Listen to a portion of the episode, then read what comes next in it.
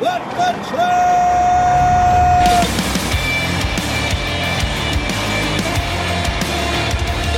You are listening to What the Truck.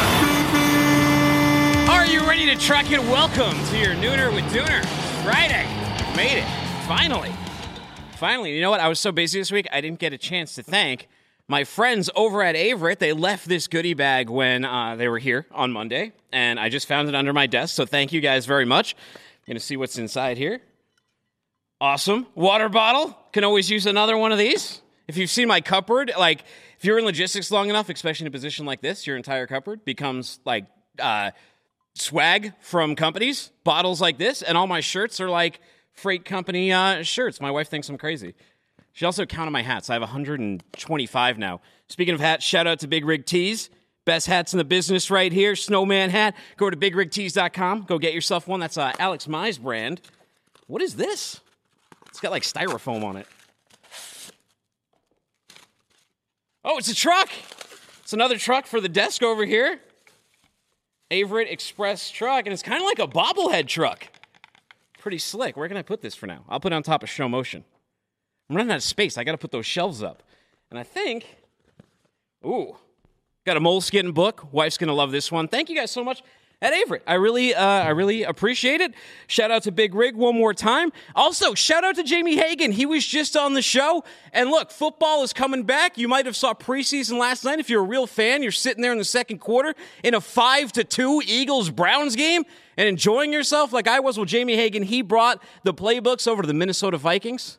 Hopefully, they can have a Super Bowl run. One of our trucking friends on there. And one other piece of business to get to here take a look at this tape. I want to put the fear of God in you, and that's why I'm showing it.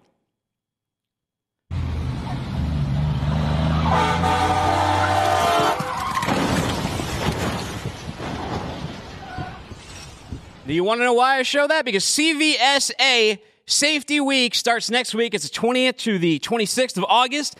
This year, they're going to be paying extra special attention to lining and pad violations.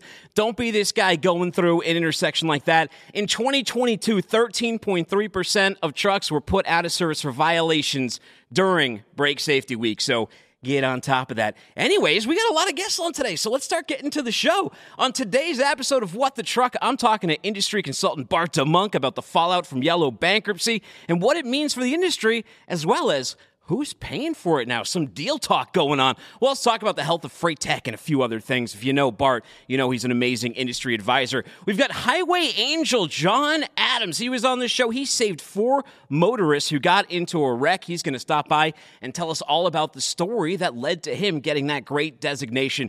We have a wide as Lewie Pugh here. He's talking about speed limiters. Uh, we're going to get into the truck parking problem that led to a Greyhound crash. We're going to talk uh, maybe a little bit about a DOT scam that's going on and whatever other issues are ailing you drivers out there. Motive's Hamish Woodrow, he's breaking down the freight recession, truck visits to retail warehouses down, carrier exits, and more, all from the month of July. We'll look at what the data is telling us and, hey, what that means for the future.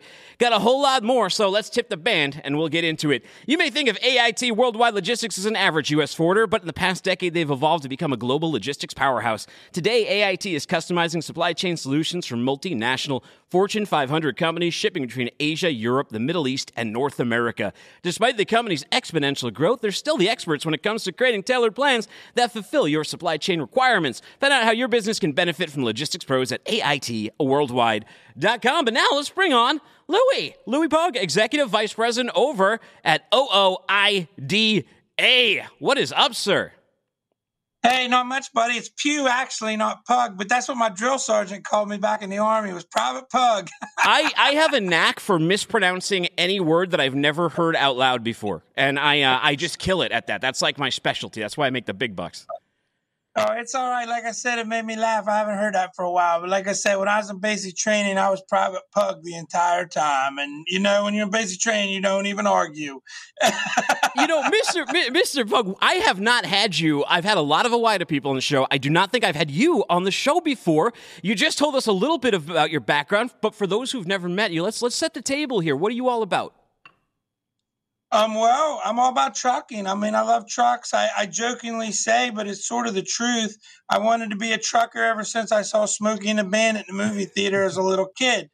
And uh, so I graduated high school, grew up on a farm, graduated high school, went to the army, and then started trucking and bought my own truck at 22 and was an owner operator for almost 25 years, two and a half million miles of safe driving. And then in, I got on the board here at OOIDA in 2004 and I've served ever since and was elected to executive vice president in 2018 and I came in here in the office and as I jokingly say I'm trying to learn how to drive a desk now instead of drive a truck. And my main mission and thing I do here at OOIDA is advocacy and membership stuff but I spend a lot of time traveling to DC and other places in fact I'll be at CVSA here in a few weeks representing small business truckers and OOIDA Let's start there. So, let, brake safety week. What do, what do we got to know? I, I kind of gave some stats on that, but obviously a huge critical issue. Nobody wants to get into a nuclear verdict or an accident or, God forbid, kill somebody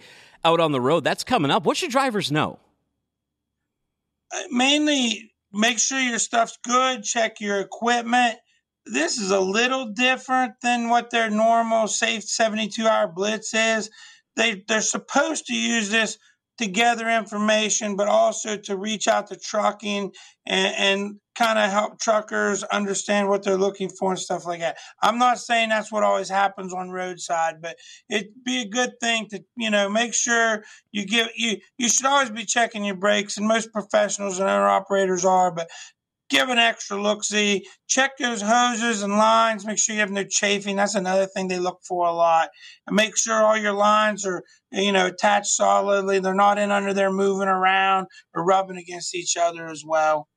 Smart moves. Now, when you started, and I like that you mentioned Smokey and the Bandit inspiring because I always rail on here and I'm like, man, it's been like generations since we've had a movie that has made trucking cool and made it someone want to truck. Instead, like drivers are usually like an archetypal serial killer or something. But I gotta ask you, would you have wanted to become a truck driver if speed limiters were in play on all trucks? What's your position on speed limiters?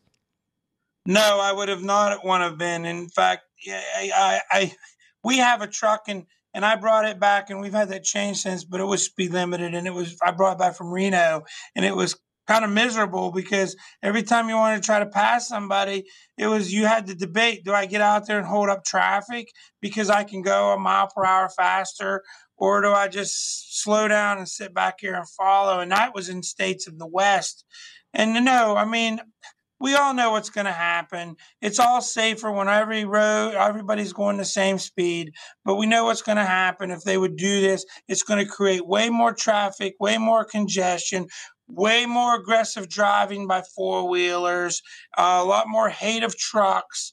And probably there's going to be a lot more rear end collisions, and there's going to be a lot more hits where cars cut in too quick because they're mad at the truck and they're just going to cut over to try to be a smart aleck and then you know bad things happen unfortunately. Yeah i do wonder if like these legislators sometimes if they do drive on our highways because I just know, like, everybody knows when you're stuck behind a truck and it's going too slow, you want to get around it. You're looking for that outlet to get around it. And sometimes emotion and frustration takes over, and people make stupid decisions to get around trucks and speed limiters, like you're saying. I think that's only going to exacerbate that you know, a big part of driving is is speed, but it's also the ability to be out of the way and get out of people's way. And if you have traffic that's moving at one speed, then you have trucks going 60, 65 miles an hour, while everyone else going 80. Aren't you going to have a lot more highway interactions? Yeah, exactly. In fact, somewhere I read, I, in fact, I read, oh, yeah, right here. There's going to be 227% more highway interactions between cars and trucks if this happens. And, you know, anybody that's driven truck very long at all, you always have these people that they cut you, they want to pass you 100 feet before the exit ramp and then cut back across in front of you. And that's just going to get worse.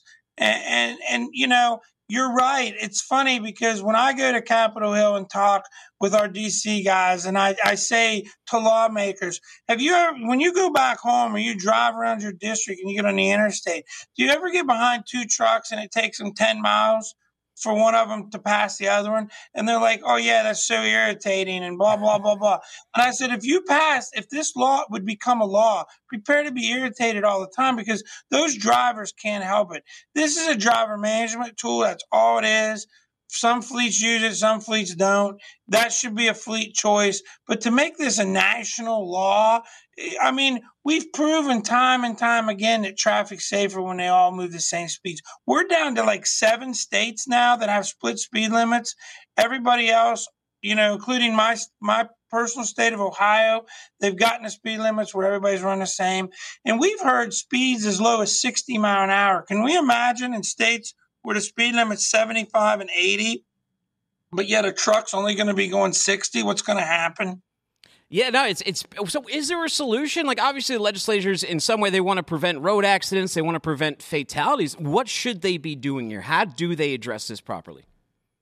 Funny you should ask that question. there is a solution at OOIDA, and we have been working on. In fact, we have two bills uh, uh, in Congress right now one in the House and one in the Senate. It's 30 39 on the House side, 26 71 on the Senate side. Now, the easiest way for people to remember this is if you go to fightingfortruckers.com, again, it's fightingfortruckers.com, that's OOIDA's government affairs website. You can go on that website, you can see what the bill numbers are, and in fact, you can reach contact your lawmakers right off that thing, off that website. The good thing about this is if these laws would pass, it will stop this from happening because what's going on with speed limiters for those who don't know, the American Trucking Association, along with some safety advocates, they petitioned FMCSA to make a speed limiter rule or a mandate. So the only way we can stop this is through Congress, and they can order stopped. So that's why OOIDA worked with representatives both on the House and the Senate. Brecheen from Oklahoma on the House side, and Daines on the Senate side from Montana. And they've introduced these bills. If we can pass these bills, then FMCSA can't do it. It is the long and short of it. But you need to reach out to your lawmakers. Fighting for truckers, easy, very easy place, quick and easy. In fact, what I always tell people, you can go on Fighting for Truckers. You can message a lawmaker about something like this, who can possibly do something if they're willing to to change it as fast as you can go on social media and put a post complaining about it where nobody's going to do anything about it. Yeah. Yeah, there's plenty of belly aching on uh, on social media, but yeah, you do have to you do have to do another step there. You can't just you know hit send tweet and expect that to change the universe. Although you never know who's reading those things. Now, but some laws giveth and some laws take it away. Speed limit could take away your, your ability to go fast, but in Washington, SHB 1457 gave drivers the right to use the bathroom when they're making a delivery. Is this a good law? Should it be a national model? Yeah, yeah, it's a great law. In fact, we, along with the, and I mean, Washington Trucking Association, Sherry Copper, a great lady, runs that. Good friend of small business truckers and and, and trucking until they led this. We helped them. Um, I, I, testified. A couple, of, one of my board of directors testified about this. Some other truckers, but yeah, this all started in Washington. Mainly, it started out of necessity to port drivers because the port facilities, where most truckers know if you go there, it seems like you spend your life there. They they weren't letting drivers use the restroom. So we got it on the port side first and turned around and then went to try to get it for all shippers and receivers. Congressman Nehls has since introduced the bill here eh, on a federal level. And Congressman Nehls is another good friend of truckers. And and yes, I never thought it's kind of crazy that I would have to be, you know, lobbying for bathrooms, for lack of better terms, or right, right to people use the restroom. But with COVID and stuff, things have got, got so crazy. And, and, and this isn't legislation to where shippers have to build bathrooms or, or anything like this. All this amounts to is if they have a restroom on their facility, they have to allow truckers to use them. You know, they want you to get their stuff there. A lot of times you have to push, and with ELDs and the non flexibility that we have in hours of service, unfortunately, a lot of times you don't have time to stop to take care of life's call. So you at least I'll be able to take care of it when you get to your destination to deliver the goods. Now, this is one of those things that you, you feel like it wouldn't be very partisan among drivers, but there's a lot that, like, when this law came out, A, they, they said, like, well, I, it's government overreach, but there were a lot who said, well, we're just going to ruin it for ourselves. We're just going to be slobs. Have you seen truck stop bathrooms? Have you seen truck stop parking lots? What would you like to say to those drivers who, who don't think that they need this help? I I've gotten lots of those calls and lots of those right. So I hear it a lot. got an answer. I'm ready for it. You're right. We have to police ourselves. But you know what I say to them? There are truck drivers out there that don't do the right thing, and we all know that. There's people in every field that don't do the right thing and don't take care of things. But to be perfectly honest with you, go to a Walmart or go to a park, gas station or go anywhere where truckers can't get into their bathrooms and their stuff gets trashed too. So I don't think it's necessarily a truck drive. This is a truck driver issue. This is a societal issue. And society, unfortunately, in a lot of ways, and I'm not trying to be on soapbox, we've lost respect for each other and, and common courtesy. I mean, flying an airplane somewhere right now, I fly a lot for work. It's crazy to me since we've come back how rude people have gotten on planes and stuff. And we've lost that as a society. We need to get that back. And that's up to each and every one of us. So that's what I say to people. You're right. Truckers can ruin, and I've seen it in my career where truckers trash things and they shouldn't have. But again, that's not just truckers, that's society. So as truckers, let's do better. I challenge you. Let's do better, truckers. Let's set Yeah. a goal for everybody. I can give a little cab out of that. Absolutely. Absolutely for that one. Now, let me, now, this is, it's really unfortunate that sometimes a, ma- a major incident has to happen and, and people have to die. But there was this Greyhound wreck that was near St. Louis. It killed three of 22 bus passengers, left 14 other people, including the driver, injured. What happened is a truck stopped on the side of the road, could not find parking. The Greyhound hits it. There's this big uh, accident here where that led to those deaths. But now it's actually maybe pushing forward some legislation. What's happening on the parking front? Yeah, and I mean, first and foremost, what an unfortunate thing for everyone involved—the truck driver, the bus driver, and and especially the families who lost loved ones and stuff. What a terrible, terrible thing. But yes, of course, I'm sure you're well aware. Parking's a big thing to OOIDA. It's something we've been pushing for for the entire time I've been a part of the board. I jokingly say, but it's the truth. My first trip to Washington, D.C., just as a truck driver and a board member back in 2004 or 5 was about truck parking, and I've been going there ever since. It's just crazy, and the amount of studies and research boards and everything that I've been a part of in my career with this stuff is just nuts. But we got legislation, the Truck Parking Safety um, Act. It's been out a couple years, and I think it's been through one thing of Congress, maybe two, but it's out there again. It's HR 2367 and Senate Bill 1034. Again, this can be found on Fighting for Truckers. Good thing is the House side's already went through committee, T&I, and it's on the House floor waiting to either be attached to another bill or to be a standalone bill and get a full House vote. The Senate bill is still moving through committee, but we think it's going to get through. What we need is drivers, one, pick up the phones or get on Fighting for Truckers, send letters to get support, to get them to vote for this. The good thing is, two good things here, especially in today's political climate. These are both bipartisan bills, being both Republicans and Democrats are on board. And both the, the Senate and the House bill, the language in both bills mirror each other. Nobody's wanting special projects or anything in one or the other.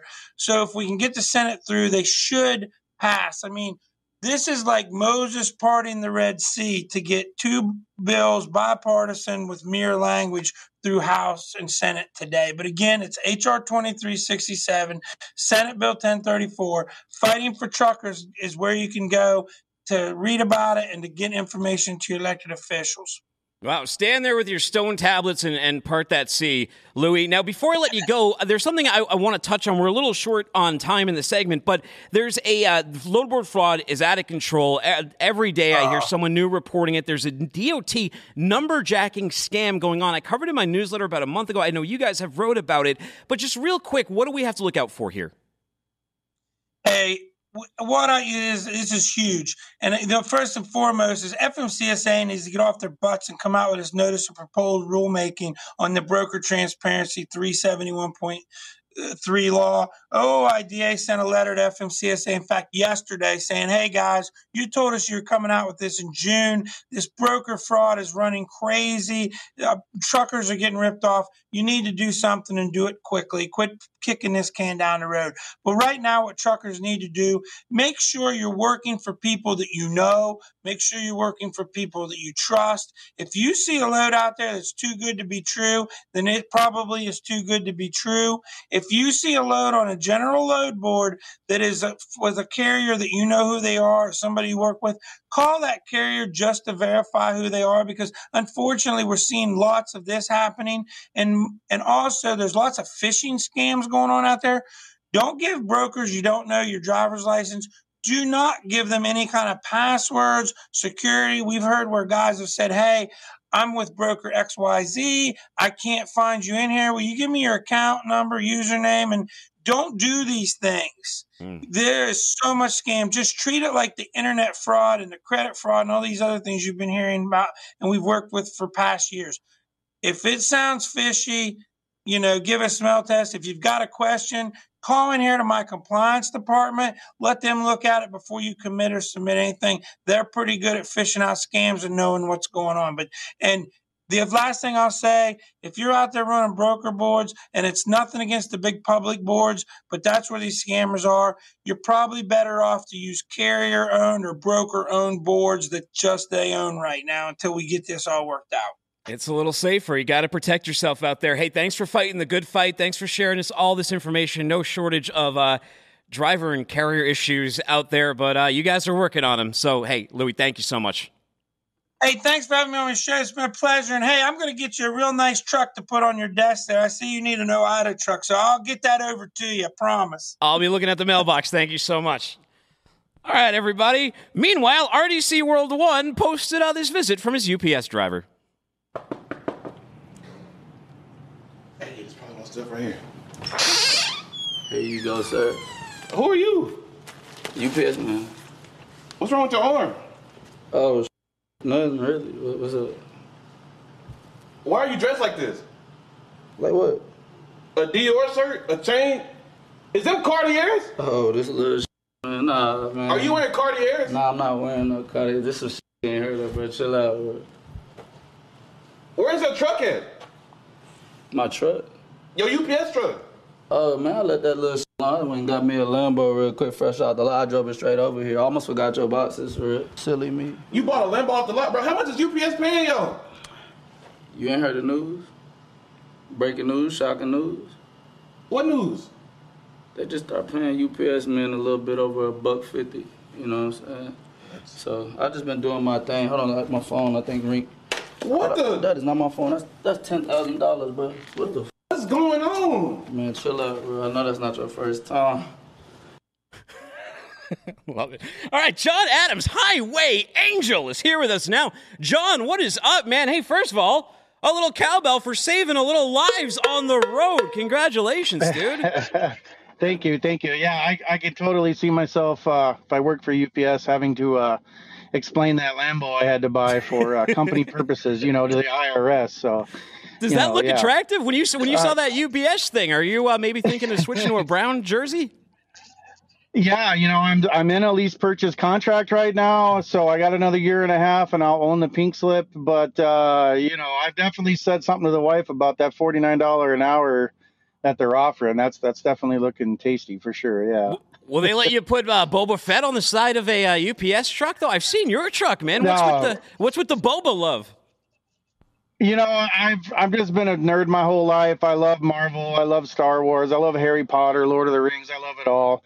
And uh, Prime is one of the few companies that allows you to put some stuff on your truck to kind of personalize it, make you proud of what you're driving, what you own, you know, proud of your home. And uh, they allow like uh, I think it's like 50% if you're a regular lease because they got to take it off.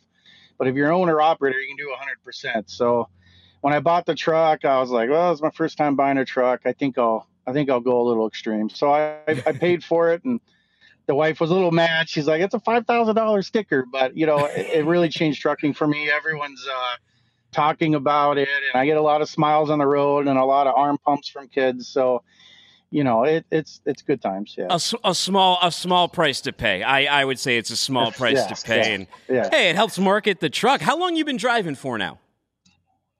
Uh, two and a half years. I'm still considered a newer trucker. Um, I'm not new in Prime standards. Prime definitely deals with a lot of new people, but uh, uh, yeah, about two and a half years I've been going. I'm getting close to three years, so yeah.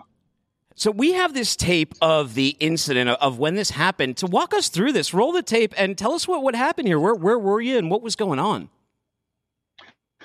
So I was in Kentucky. Um, it was about a month ago. I don't remember the exact GPS location anymore. Um, but I was rolling around. We just got done dealing with like 30 minutes of just bumper to bumper construction. Finally, you know, it was like let the races go. Everyone's finally able to speed up and get going. And then all of a sudden, this car just starts doing flips in front of me, and I, I was shocked to see that. And uh, first thing I was like, oh, let's not be part of this accident at all. But um, then I started thinking, well, I, I need to pull over and help this out, you know. And unfortunately, in today's times with trucking, you know, a thought always crosses your head: Do I have enough time to help these people out? And it's really sad that that'll come across your head.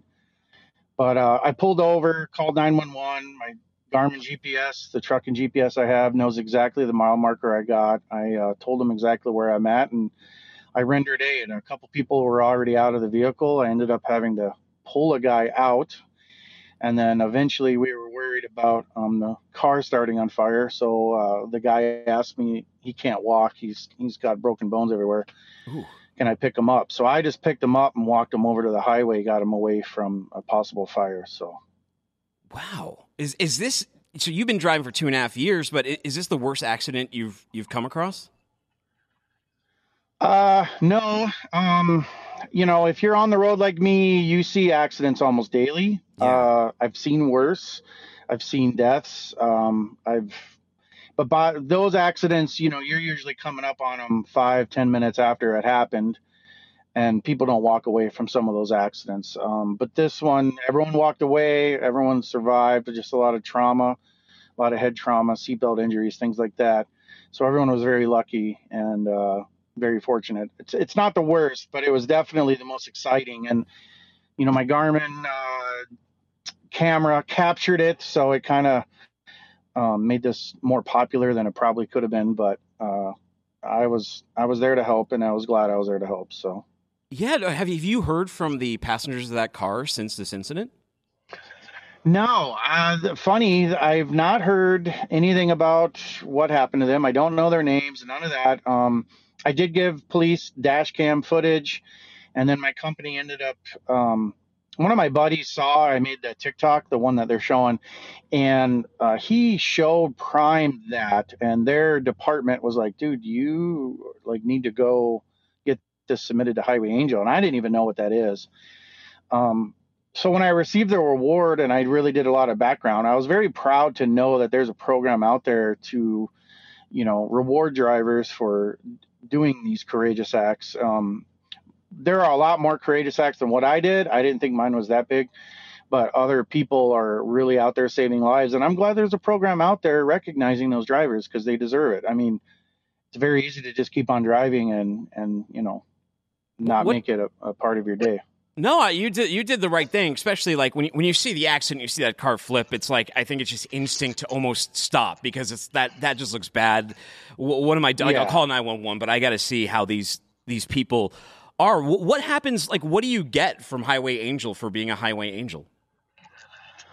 So um, they they award about hundred people a year throughout the 365 days. You get a you get a patch for your jacket because uh, companies like Prime they have like a company jacket with you know how many years of on time or million milers things like that. So you can add a patch to that jacket if you want. You get us um, two stickers for your truck. So I'll end up adding them to my truck when I get them, and um, they give you a certificate and stuff like that. And um, I also had a lot of interviews um, because news stations wanted to talk to me, which was cool. So um, you are eligible for a yearly, which would be cool if I win, but you know, again, I don't think I'm deserving. Um, but if you do win the yearly, it's it's a bigger thing. It's suit and tie thing. I think last year was in Tallahassee, Florida, and um, you just you know you're celebrated for your accomplishment. Is so the yearly one is really the big one. You get a big trophy, and they really go go all out for that one. So. Well, I, mean, I bet when Boba was, you know, getting digested slowly in the Sarlacc pit, he never thought that the world's most feared bounty hunter would also be a highway angel. It's pretty, pretty awesome stuff. Well, hey, yeah, Uh, yeah I'm I'm a humorous guy, so when I was creating my company, my LLC, and then I was going through all this, I was like, well, you know, a truck driver is kind of like a bounty hunter. You're going out there looking for loads, you're looking for the best loads. So that's kind of what I was going with. But you know, I, I'm just I'm a goofy guy. Well, hey man, I, I love it. I love this story. Before I let you go though, you did say you're with Prime, and there have been some stories, some rumors in the news about Prime. One was that they cut 400 trucks. Another was that they're adding cameras to all trucks. Is is that something that you've personally seen? Yeah, so they are definitely going to be adding cameras to all trucks. It's in what they would call a pilot program. Um, Prime is uh, researching what camera company they want to use. So they have different models on trucks right now, and they're only on company trucks, but they are moving them to uh, lease operators and lease purchase eventually.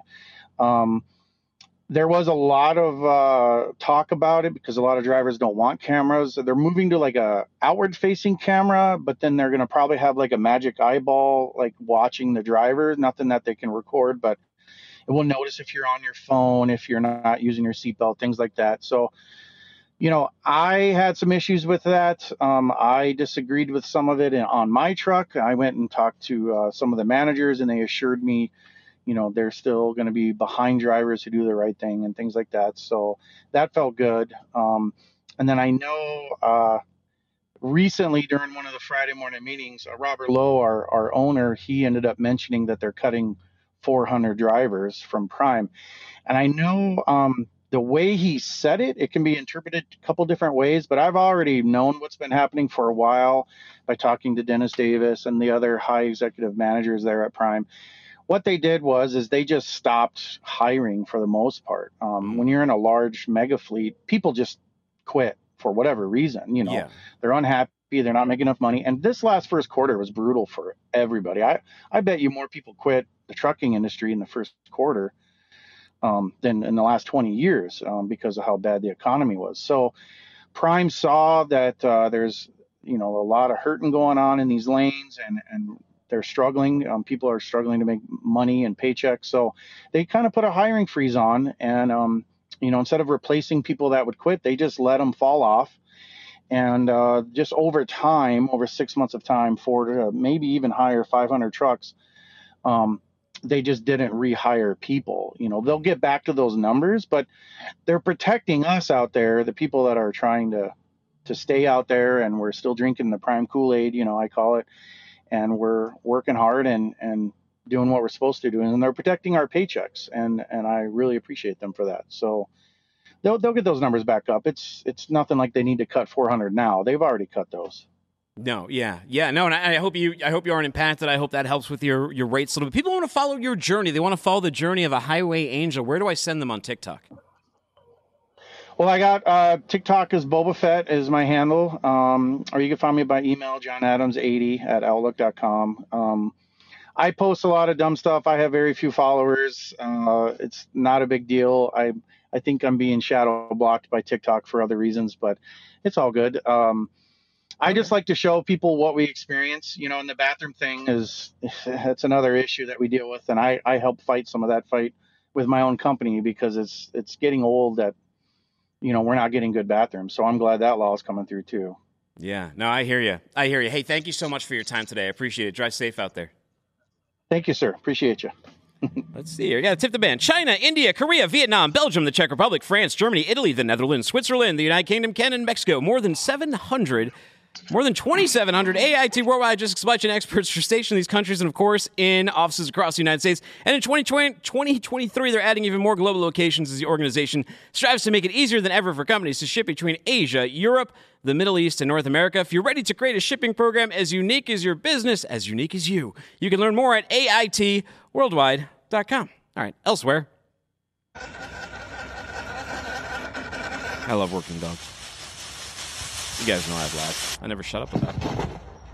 Although I hope that guy's not looking for his ladder. Let's just hope he's taking it to where his owner is now.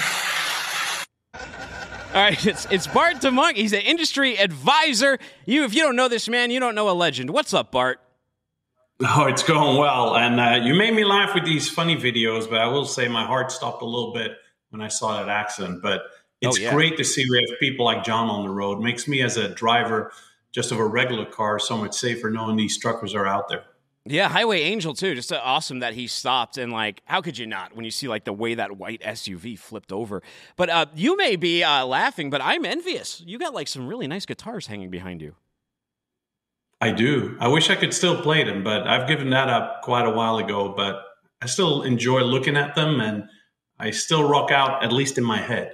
What's the prize of your collection?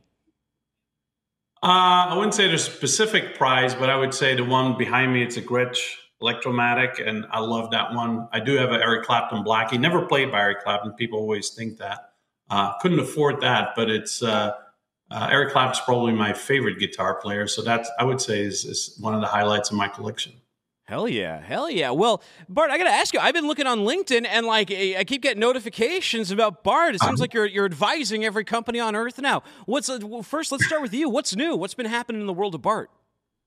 Yeah, it's so correct. So, uh, as you know, I was part of the executive team at Project 44, uh, and that changed to become a strategic advisor. And that allows me to also advise other companies. So, I'm still working quite a bit with Project 44, more on, uh, I would say, fractional basis, and working now with a lot of other great companies, a lot of them that you cover on your show. Uh, and I'm able to collaborate with a lot more people in the industry and, and kind of create value and synergies between all those companies. Interesting. Well, you just wrote an opinion piece on FreightWaves that started out, or was it on FreightWaves? I think it was on FreightWaves, right? Yes. I don't know. It came out last yep. year. It was this. Yeah. It, it, started out saying strikes and other socio economic events have impacted supply chains in the past few years.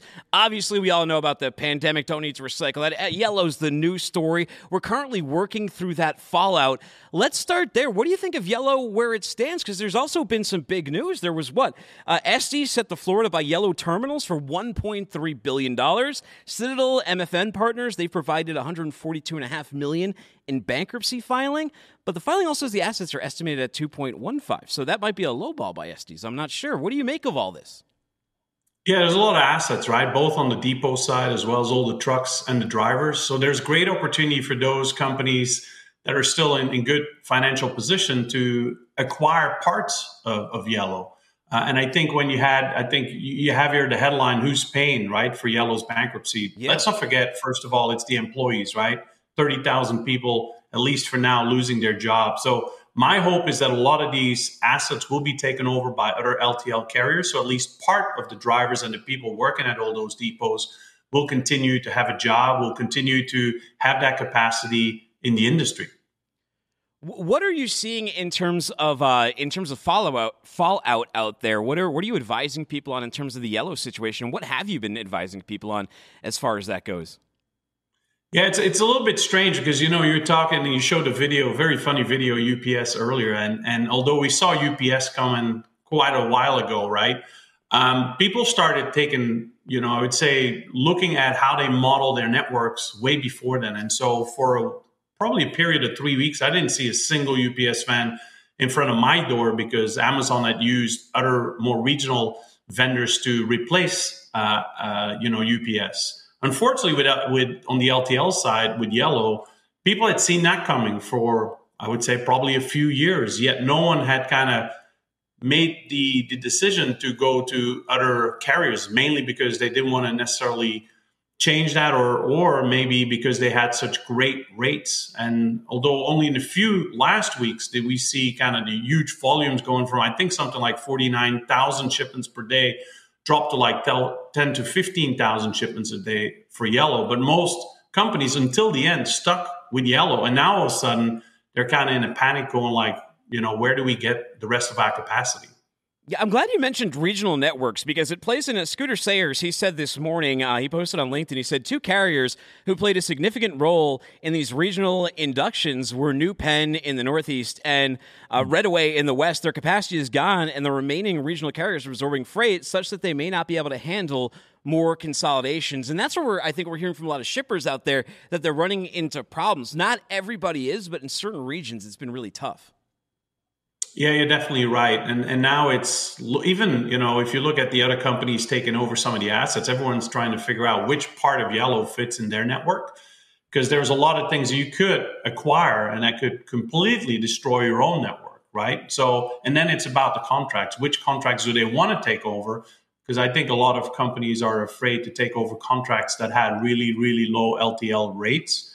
So again, the example is if your rates are too low, it's good for the customer. It's not really good for the profitability of the company. And so all those other companies are really looking into that. So it might take a while before the capacity comes back, but the hope is that a lot of the capacity will be acquired by other companies, and that means more jobs for hopefully the existing uh, drivers out there, um, but also get capacity back to the shippers. Bart, what about the health of some of our friends in freight tech? Um, speaking of LinkedIn, you put out a great empathetic post. There were a lot of people when the surge news came out about Chapter 11 that were they couldn't wait to to dunk on it and and write like some big long spiel about how they would have done this and that better. And and you put this comment, and you're like, hey, a lot of companies go through bankruptcies. It happens, and this is a really tough time. Maybe we pick each other up. Let's talk about that a little bit. What's going on with companies like Surge?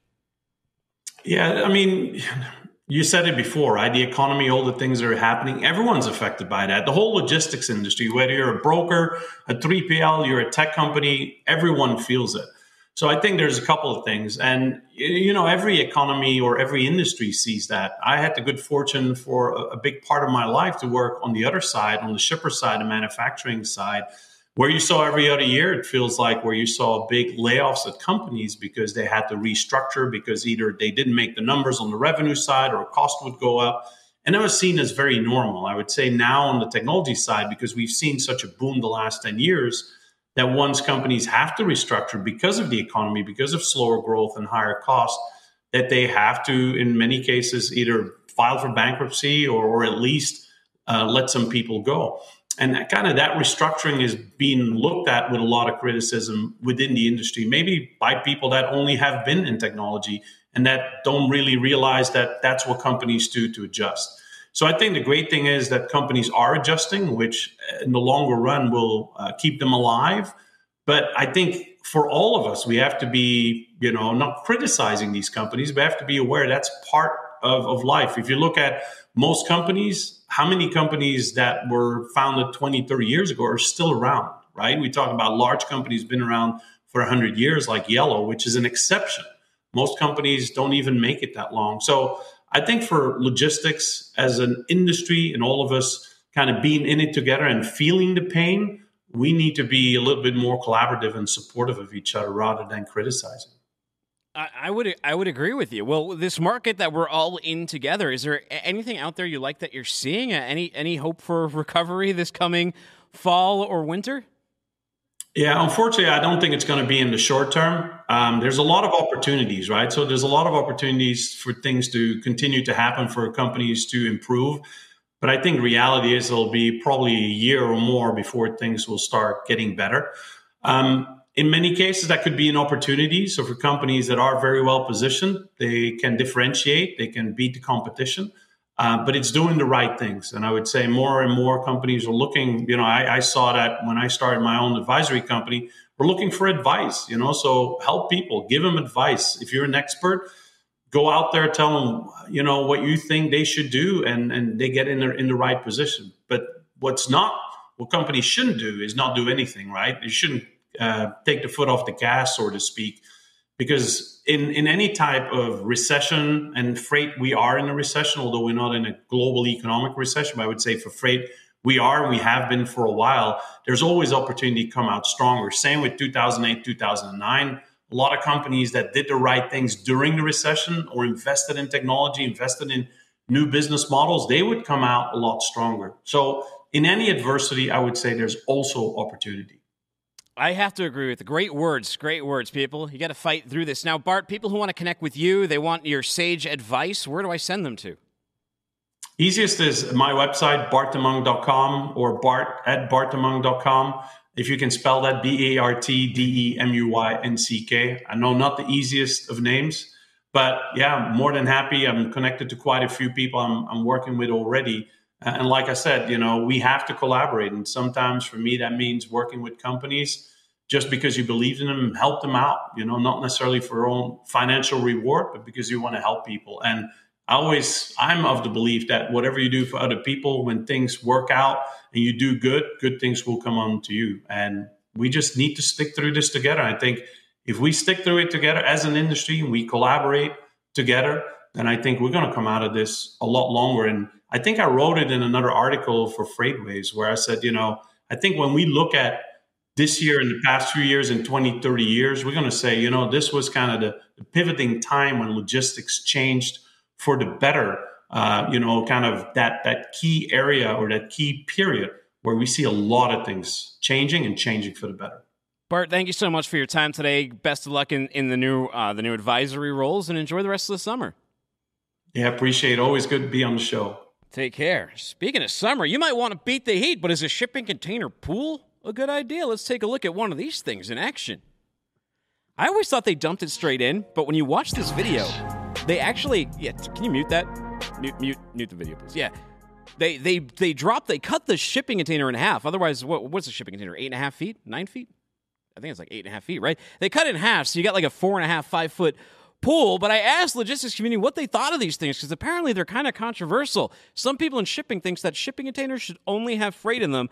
But Rich Laskowski, he says that's a death trap for poor swimmers without a raft unless you're nine feet tall. Rich, they cut the thing in half. It's not nine feet tall. Daily Dan says what aren't they doing with shipping containers these days? Yeah, they would show the houses last time, those ones in Chattanooga. Ryan Peterson, he hates when people use shipping containers for anything but ship- shipping from Flexport. He said hard pass. The Tooth Fairy Truther said the good people of Philadelphia were renting roll off containers and putting in plastic liners to make pools a couple years ago. John Steeder can't see why not. They're pretty crafty. Nathan Lewis around here, pools are frozen about 10 months a year, so he's going to sit this out. Guardian of the West, absolutely. Mariner, I don't see why not. Jeremy Allen, I give it three years before it rots out and leaks. A lot of haters. Curling in the squat rack, going to rust through the coating. JG, guess it'll be less expensive. Sarcasm is my love language. I'll take one. Just a human. No, it's a waste of carbon intensive steel. I don't know. Hamish Woodrow, head of strategic analytics at Motive, what do you think of these pools? I kind of like them. It's a good way to, you know, revamp my garden. Yeah, I'm, I'm all over it. I'd throw one in my backyard. I could use a splash pool. It's been hot out here in Tennessee. Yeah, yeah, it's been hot up here, also in uh, up on the East Coast in New York. Now, before we break down some data, introduce yourself to everybody. Yeah, so my name's Hamish. I work uh, with Motive. Been with them for five years. Uh, I head up a team of analysts. We we work on everything from uh, our safety products, our spend management product, really analyzing all the data coming out of our systems. Um, before Motive, spent uh, five years in oil and gas sector, so working the other side, uh, using technology to improve fleet op- uh, improve operations um, in different countries around the world. That is so cool. Well, one big topic and one big storyline on here has been the capacity glut. There's way too much capacity. Now, we're going to look at your economic report, and this might actually be somewhat of a good signal if you've stayed in the business, right? This is the change in authorized for hire carriers. What are we looking at here? Yeah, so what we're looking at is the month to month change in the total number of carriers, for hire carriers in North America, in the US. So what we've been seeing since uh, you know Q3, Q4 last year is that we uh, we've seen a, net decrease in the number of carriers every month. Uh, we're talking about a 3,000 uh, to 4,000 carriers exiting on net uh, every month. And so, in comparison to what we saw in 2020 and 2021, you see this huge spike of uh, blue over those periods of time. That was kind of unprecedented growth. You know, this carrier numbers have grown for the last 10 years at about 5.7% year on year. During that 2021 period, we saw 27% uh, year over year growth. So we had such an influx of carriers. And so what we're seeing now through the back end of last year and throughout this year is a constant contraction. We're basically on the on the back end of that uh, of that huge spike that we saw during COVID of carrier numbers, and continue to see contraction as you know rates have stayed low, volumes haven't really returned, and so that's driving a lot of carriers out of the market. Yeah, the only way to get rates up is for that red to uh, to start pushing down further. You'd look at that mountain of blue bars over there. But what about this new interstate for higher for higher for higher carriers uh, starts? What does this tell us? Yeah, so this is uh, the number of companies signing up for the you know, uh, DOT registrations in in the U.S. So what we've been seeing is, you know, we saw this huge spike driven by by you know high rates, low cost of fuel, especially back in in 2021, uh, creating unit economics, which brought in a lot of carriers, uh, especially carriers with less than five vehicles. We've seen that decrease quite substantially uh, over the last uh, few months.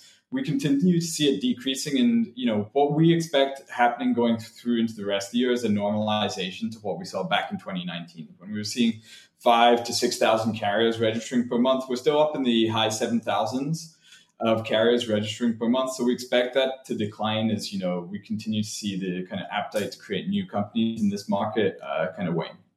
When we talk about fleets, there's all different types of fleets out there, but this Yeah. chart might help give us some clarity. This is telling us about what size carriers that are leaving the market. Yeah, and so this is actually an interesting trend, and and you know it makes sense when we when we look at the fundamentals of the business. But what we've seen through the start of the year is the majority of carriers exiting at the start of the year, about you know eighty seven percent were were carriers with less than five vehicles. Um, that trend has ch- uh, changed through the first half of this year. So we now see uh, that reduced down to 83% of carriers uh, uh, contributing with less than five vehicles, contributing to this net decline in total c- capacity in the market. So we're seeing larger companies being the ones that are going out of business. We've seen an increasing growth in that. And, and that makes sense. You know, when you look at this, uh, the spot rates and the diesel retail diesel prices, that hits the smallest carriers hardest first. And that, you know, started last year when we uh, were right at the start of the freight recession. And as contract rates have come down, and and also that uh, companies have started to um, see the rack diesel prices, especially through last year, and overall the operation costs in larger companies come uh, t- uh, to be a, a serious problem. You've started to see this growing trend of uh, of the larger companies being impacted, and with uh, the smaller companies uh, having been impacted much earlier on. You know, on Wednesday, I was talking to Rachel Premack about truck deliveries at Target. Their earnings had come out. Since then, Yeah. Walmart's earnings have come out as well, and they're telling sort of a tale of two different pictures. But let's look at big box retail in general. What does the data say here? Yeah, so a bit of context in this data. So we we have hardware, uh, essentially IoT devices installed in a good proportion of trucks moving around North America. And so every time they visit a distribution facility, we, we mark that visit. We can see how long they spend there. And so this is an aggregate look at the top 50 retailer distribution centers in, in North America. And so we, what we have here in, in the bold black line is uh, where we are in 2023. And so we've been hovering around 15 to 20 percent year over year decline compared to the 2022 line. And, um, and what we saw was July 4th actually drove a lot of traffic, uh, last minute traffic coming into these retailer facilities. And so that was the first kind of positive sign that we've seen all year.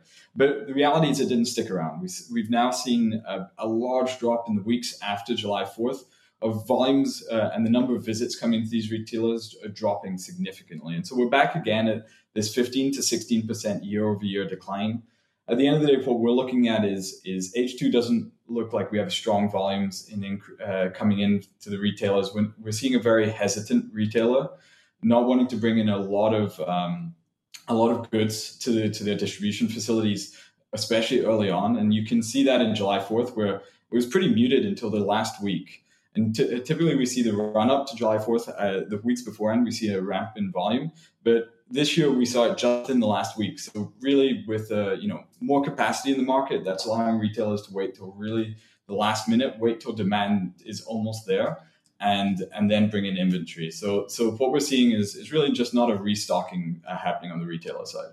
Interesting. Well, what about e-commerce? It was such a big driver, it was such a big Yeah. run up through the years. You see this gigantic spike that happened in the pandemic as all the people who didn't know how to use Amazon finally figured out how to use the Amazon app, but it's since kind of plateaued. It's really highly elevated, but it's plateaued. Yeah, and and you know from a from my perspective as I look at it, this fascinating trends coming out of this. Uh, you know, as we normalize out of the pandemic, you know, we created such a structural change in society. And here's one, you know, e-commerce has very static growth over over more than a decade of uh, of year over year growth, and, and the pandemic just drove uh, you know massive growth. But what we see is is a trend almost in society of going back to over time to to where we were before, and so we are starting to retrace the long term growth patterns of the e-commerce trends here. Um, and so we we took a step change through 2021, basically stabilized for for the last year and a half, basically, and starting to see a little bit of growth coming back again. And that's that's pretty similar, actually, analogous to how we think about also like the carrier market in terms of we saw huge influx, you know, growth that we'd never seen in carrier numbers uh, happening in 2021. Uh, just created out of an environment and a, a way that we were operating society that just won't persist into the future. And so what we're seeing now is really the back end of that. What's like the normalization back to a long term growth trends. Interesting. Well, I since you were so kind to share so many charts, I have one for you. This is daily truck visits by business. Targets the blue line. The pink line Yeah. is Walmart. Anything interesting you see there? Yeah, so uh, this is an interest. So you know, uh, we saw uh, Target has been really like heavily going after inventory. You see that they've you know decreased, I think, fifteen percent year over year their inventory volumes. Um, and so what I'm seeing a lot with uh, with Walmart, Walmart has a much more diversified um, sort of uh, inventory stock compared to to um, to Target. So we've seen more support through most of the year. But I think what you're going to continue to see is a hesitancy, and that's probably what you're seeing right now from Walmart is declines in the second half of the year. You know, we've gone through what is a mid-year spike uh, in July, and I think you know demand was somewhat there, but it's uh, there's not enough confidence, especially from your purchasing manager side of, of H2 demand. So I think you're seeing a lot more risk aversion. You're going to see um, purchasing managers, inventory managers be much more conscious of what they're bringing in, and also just erring on the side of uh, of um, you know less risk. Uh, cost of capital is is expensive right now. You you need to conserve cash, and so how you manage inventories is really important. And so you know I think you'll you've seen chart changes in different companies over different periods of time. You know, certain goods uh, are stronger and more robust, especially that's probably helped Walmart over the last six months. Um, uh, but I think again, looking towards H2, there's not a lot of optimism out there from a from an inventory side. You know, just look at the logistics managers index that came out in July. Again, recorded you know another fifth uh, month of record declines um, uh, and low levels. So there's not a lot of confidence about bringing in inventory. And, and the main strategy right now is reduce what inventory you have. You don't want to get stuck with too much, and that's what the trends that I'm seeing. And I think you'll see that happen through most uh, most of the large suppliers. Hamish, thank you so much for your time today. Everyone go check out Motive. Go check out their August freight data, freight recession quarterly report. You can see all those charts in there and you can share them with your, your friends. Thanks for your time. Thanks a lot. Take it easy. All right, everybody, a little good news, bad news before we send you home. Bad news and good news?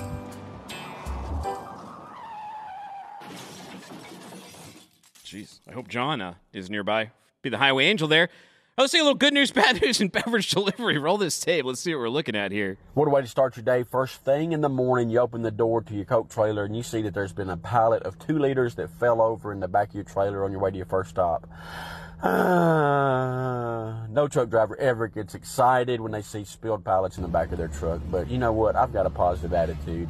This could have been a whole lot worse. Thankfully, none of these two liters were busted, so it only took me about 10 minutes to clean this mess up, restack that pallet, and put some wrap around it, and move on about my day, man. Ryan, he's a beverage guy. He says them 12 packs are still standing up straight, which means this boy is just an amateur at dumping his load on the trailer. For real, though, that's one of the worst ways to start the day. I'd have to agree with that. That looks terrible. You know what can be one of the worst ways to start your day, though? Not doing a pre trip inspection, which I don't think this man did on his donkey.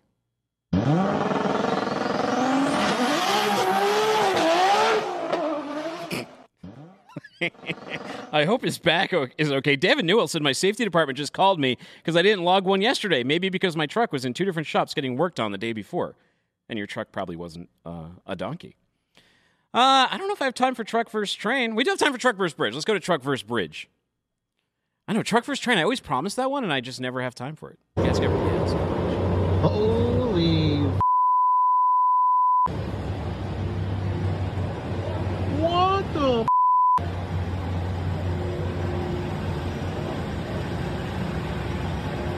Holy. thing just got totally can opened here. Brian Price says, "Heck of an effort to get that far under the bridge." Tricky Mike's, uh, Tricky Mick says, "Full send at a high speed." Data two roadside. Hey, remember those guys? They took us on that trip. He said, "My GPS freaks when a bridge is lower than my settings or on a non-truck road. I'm always shocked by these bridge strikes." Me too. Chase said, "This is what happens when you get too used to lying about your size." Hey, hey. Matthew left. Hey now, Matthew Leffler says, "I wish they would stop lowering those viaducts." Sean Galt is uh, "Sort of." Not a cat. That's going to be at least $50,000 for tone recovery alone, let alone by the time the state looks at that bridge, they'll want their cut too. And Americats is the best advice. Measure twice, drive under once. LOL. Hey, find me on Twitter at Timothy Dooner. That's D double O N E R. Find the show at FW What the Truck. Subscribe to us wherever you get podcasts. Take care. Have a good weekend and don't be a stranger.